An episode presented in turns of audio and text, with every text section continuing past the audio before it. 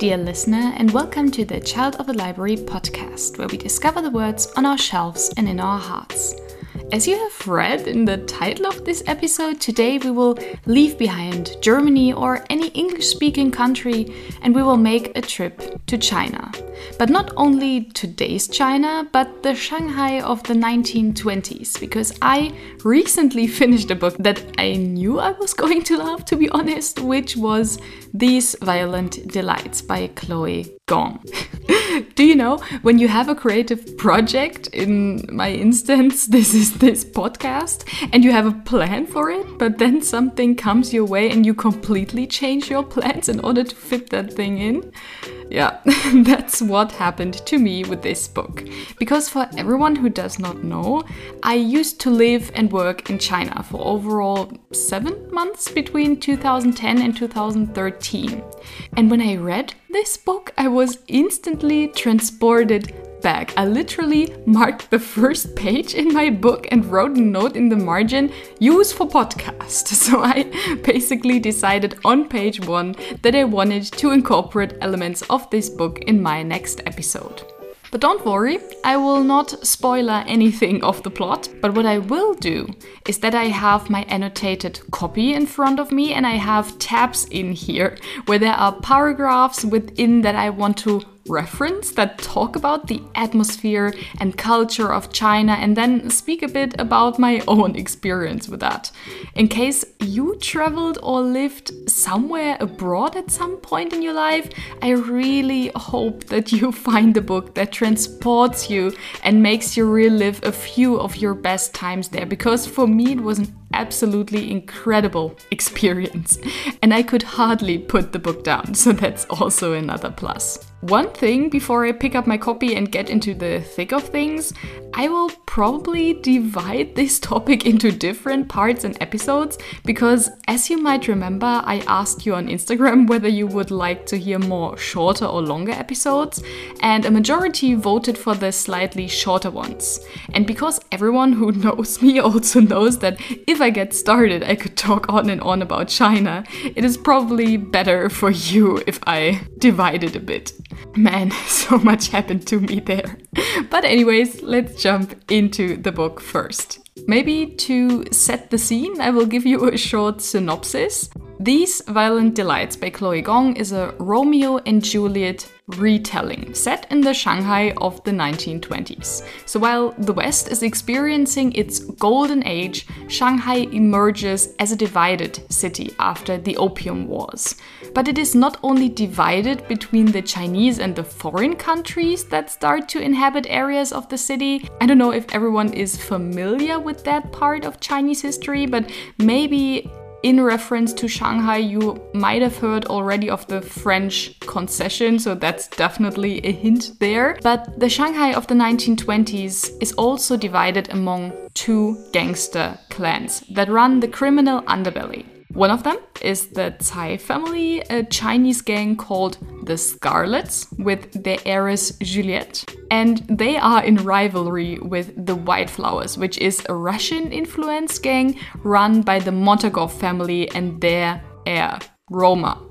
So, for everyone who is a true detective here, you have already picked up on the several signs that this is a Romeo and Juliet retelling. But unlike the original, it is not solely focused on the romance, because the two characters actually have to do something for their money, which is to work together in the middle of their family's blood feud to fight a greater evil. The last book of this duology comes out in November this year, and I'm so excited for it. You cannot believe it. But now, enough for the prologue, and let's get to the actual atmospheric descriptions of China in the book. Let me just quickly grab my copy. A bit of book ASMR here. So, the first thing I tabbed is she hadn't understood that Shanghai was a foreign city in its own country. Now she did. The British ruled a chunk, the French ruled a chunk, the Russian white flowers were taking over the only parts that technically remained under Chinese governance. So, yeah, I can definitely affirm that, of course, not for the 1920s, but when I was in China in the 2010s, I used to live basically most of the time in Beijing. But what I did is that I traveled and visited friends in Shanghai. So I got to experience the city also a bit through their eyes because they were living there. And it was really remarkable to see how divided the city is, not only in some cultural ways, but also especially in terms of architecture. I think the architecture is the one thing that really hits you head on when you go into that city. And throughout this book, I have not tapped them all because it would be redundant, but throughout this book, there are often references that, for example, the French concession is much neater, that it is kept cleaner for the foreigners, that the buildings are maybe not as crooked on the edges, but that they are very, very refined because so much money was swept in in order to build them. And I can definitely affirm that, especially also with the little gardens and everything that was set out in the French concession. And of course, Shanghai now really benefits from that in some way because it makes the city very beautiful. But on the other hand, it also stands in stark contrast to the other parts of the city. Of course, Shanghai is this beaming and really blooming metropolitan city with its skyscrapers, its absolutely remarkable. I remember when I was there, I went to the, the bottle opener building. I think this is probably one of the most iconic things that you can see in the Shanghai skyline. And you can compare different skylines. There's nothing like this bottle opener building. For everyone who might not know what I mean, uh, you can go to my Instagram because there I did an illustration of one of the quotes here from the book that I'm currently reading to you. And there I also did a little shadowy illustration of the Shanghai skyline where you can actually see the bottle opener. And also on another post, because when I was there in 2013, one of my friends took me on top of the bottle opener building so that I could look down on the city from another angle. So I also included a picture on there, and it was absolutely remarkable because they also had a glass bottom in the walkway where I was going. So I did not only look straight on and could see how far down it was, but I could also look down and see how far down it was. So that was definitely an incredible experience. And when you stand there, especially, you see how very different the architecture is. And just seeing that now in the 2010s, I can definitely imagine how it was back then, where there was also much more of a cultural influence. That most of the Chinese people were even sometimes not allowed to enter these parks, which is absolutely incredible that something like this happened because it is their country and they were not allowed to enter certain parts of it because they were Chinese. It's absolutely unbelievable if you think about it, what happened in Shanghai back there. So, yeah, definitely a divided city. So, what's the next one? oh, yeah. Or maybe he was just tired of having to sit at the head of the table, hearing everyone's gossip first thing in the morning. Before Juliette left, their dining table had been round, as Chinese tables rightfully should be. She suspected they had switched it up only to appeal to the Western visitors, who came through the Cai house for meetings. But the result was messy. Family members unable to talk to who they wished, as they could if everybody was seated around a circle. Yes, this is definitely something that you might have seen in your more authentic Chinese restaurant. To be honest, at first when I came to China, because this is not only focused within Shanghai, this is basically everywhere in the country, I was not really irritated, but I thought it funny that this is actually something that I knew from Germany, from the Chinese restaurants. And to be honest, if the table is not too wide, I can definitely see the appeal there. It was nice in the family circle or also when the circle was a bit wider to be seated around a table. And what they often have is that in the middle, they've got this wooden rondo where you could put food on, and you don't have to ask everyone, like, hey, mom, can you pass me the butter? No, you just turn the rondo so that the butter comes to you and so that you can grab it. So that's definitely a big plus that I see in these tables. Of course, they are not as space saving, to be honest. So you definitely need to have a proper space in order to put it in your apartment. But because my family had that, it was a very, very nice addition. And it really did make talking much easier now that I think of it. But I remember once when I was in a restaurant, because so many people were talking and they were talking over each other's heads all the time. And because the tables were so big and so wide, so there were a lot of people seated around those circles it was very, very noisy. And to be honest, at some point, I could not even hear my little host sister who sat directly next to me. It was really crazy. But overall, I can totally understand that. And going back to the 1920s to see how much the culture of one, even of one of the most influential Chinese families of that city, that even they let go of that tradition in order to fit in with the Western standards so that they are not appalled when they come there for meetings, etc. This was really something that struck me because it really shows how very dependent the Chinese were back then, also from the trade with the foreign forces, but also how much influence was put on them, even though they might not even have wanted it. So yeah, definitely, definitely a hard time. But you can see how very well these little elements are woven into the overall story. They are not like info dumpy, they come at exactly the right places to give you a feeling of the overall atmosphere. But for everyone who has been to China, they really give you a twinkle in the eye because, yeah, they really fit perfectly.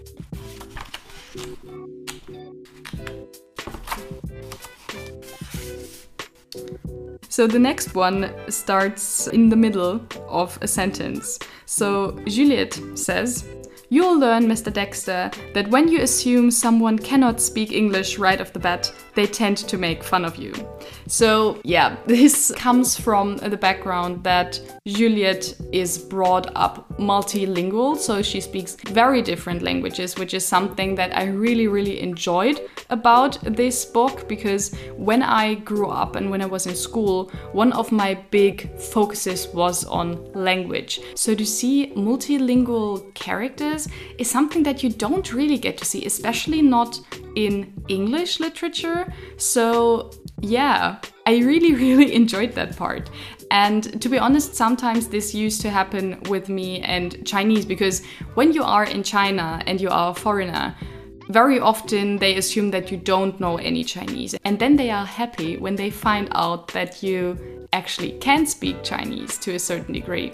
But when you are in another country, like for example Germany, people never assume that you know the language. And when you pass by Chinese people or when they stand next to you and they talk about something or they make a joke, and you start to laugh like along to yourself or i remember one person in china used to tell me there's a big difference because when you look at someone's eyes you see whether they comprehend what you just said or whether they don't and very often when people see that look of comprehension on my face or also on the faces of my friends when we were in china there was definitely some confusion. And of course back then it used to happen the other way around. I mean Juliette and many of the younger members of the Cai family really are very well educated in terms of languages because they have to understand all the foreign forces in order to run their business. But very often, the foreign forces do not assume that they know the language so well because, of course, the average person in a country does not speak several languages totally fluently. So, yeah, definitely can affirm that. And it's also funny when it works the other way around.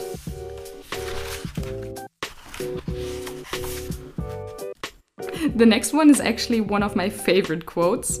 It's The wood of those doors, imported from some distant nation, was carved with traditional Chinese calligraphy, poems that Juliette had memorized a long time ago.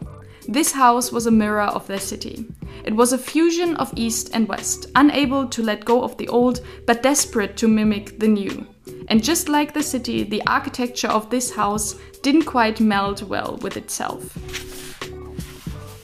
This is something that I saw in Beijing, especially because in Beijing, of course, because I lived there a lot longer, I used to walk there and experience the city firsthand through walking, which I quite enjoyed.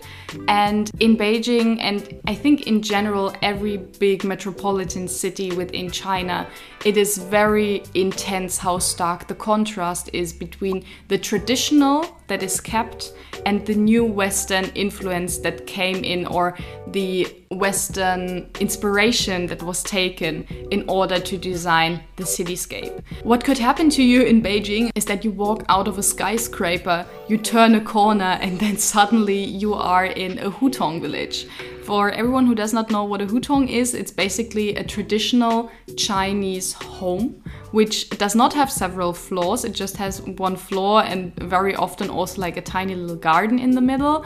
And it in some cases also does not even have its own bathroom. So you have to go to a public bathroom in the Hutong village. So of course that's not in every village of those, but like this is the very traditional way. And because one of my very good friends at some point used to live in one of those Hutong villages. I used to walk a lot through those and through those neighborhoods. And it was really, really a very stark contrast, especially because those Hutong buildings are so old. But because they are so old and they preserve the old culture so well, you really don't want them to be shut down and that they just build another skyscraper on top of it because they really are very beautiful. And I've seen very often that those old hutongs get a makeover and then they are really, really beautiful because they are new but they still preserve the old architecture and the old feeling and overall vibe of China. For everyone who is interested in that, please Google Hutong Village China because then you will get a feeling of what I mean. And then put that in the direct proximity of a giant skyscraper and you will see what I mean by this. And also, when you walk into a Chinese family home, you definitely see those different influences. I mean, sometimes, depending on whether someone is really interested in Asia, you also get to see it in our apartments.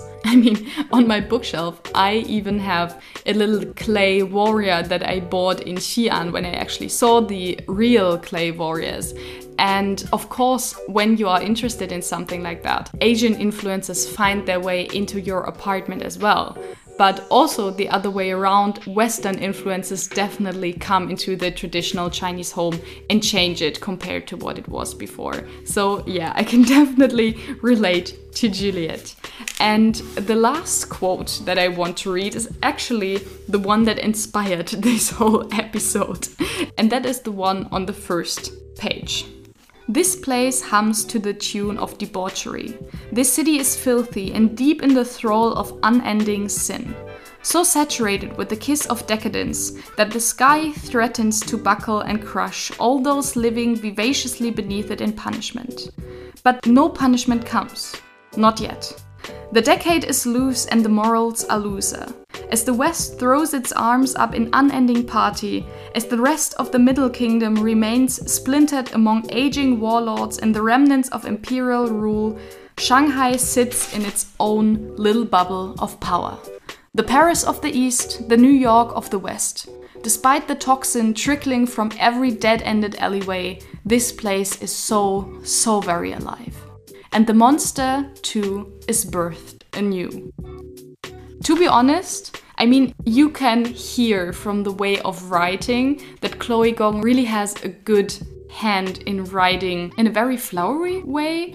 I mean, when you hear this, you see that for Chloe Gong it was very important that she captures the feeling and uses her way of writing, which I personally find very lyrical and very beautiful, to really make the reader experience what she sees in the Shanghai of the 1920s. Of course, this story, and she also says this in the author's note at the end, is not a complete historical retelling of something that happened. It's definitely not that. There's a lot of fantastical elements in there, but the overall vibe that she gives with those descriptions, and especially that first part. When I read this, I was so transported to the Shanghai of the 1920s, and I really got the feeling of those gangster clans betting against each other, how the city was torn in so many ways, how it tried to find its new profile.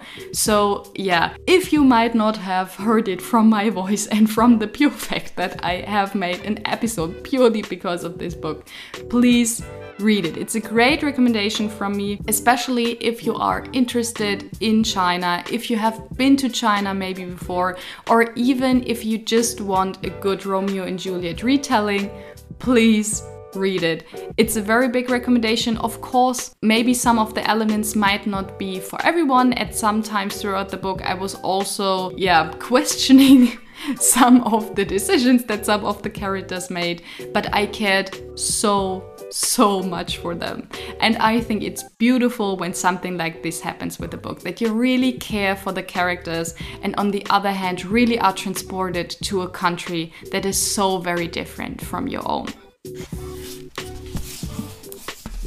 Thanks so much for tuning into this episode. I hope you enjoyed our little trip to China of the past and of the present.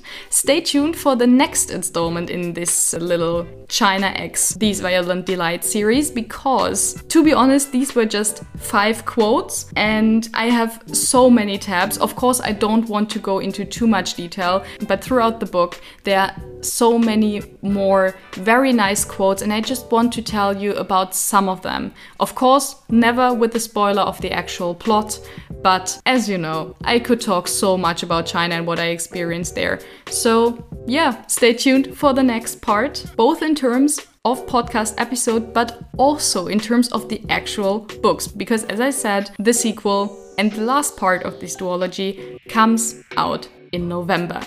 And until next time, I hope that we discover the words on our shelves and in our hearts. Bye!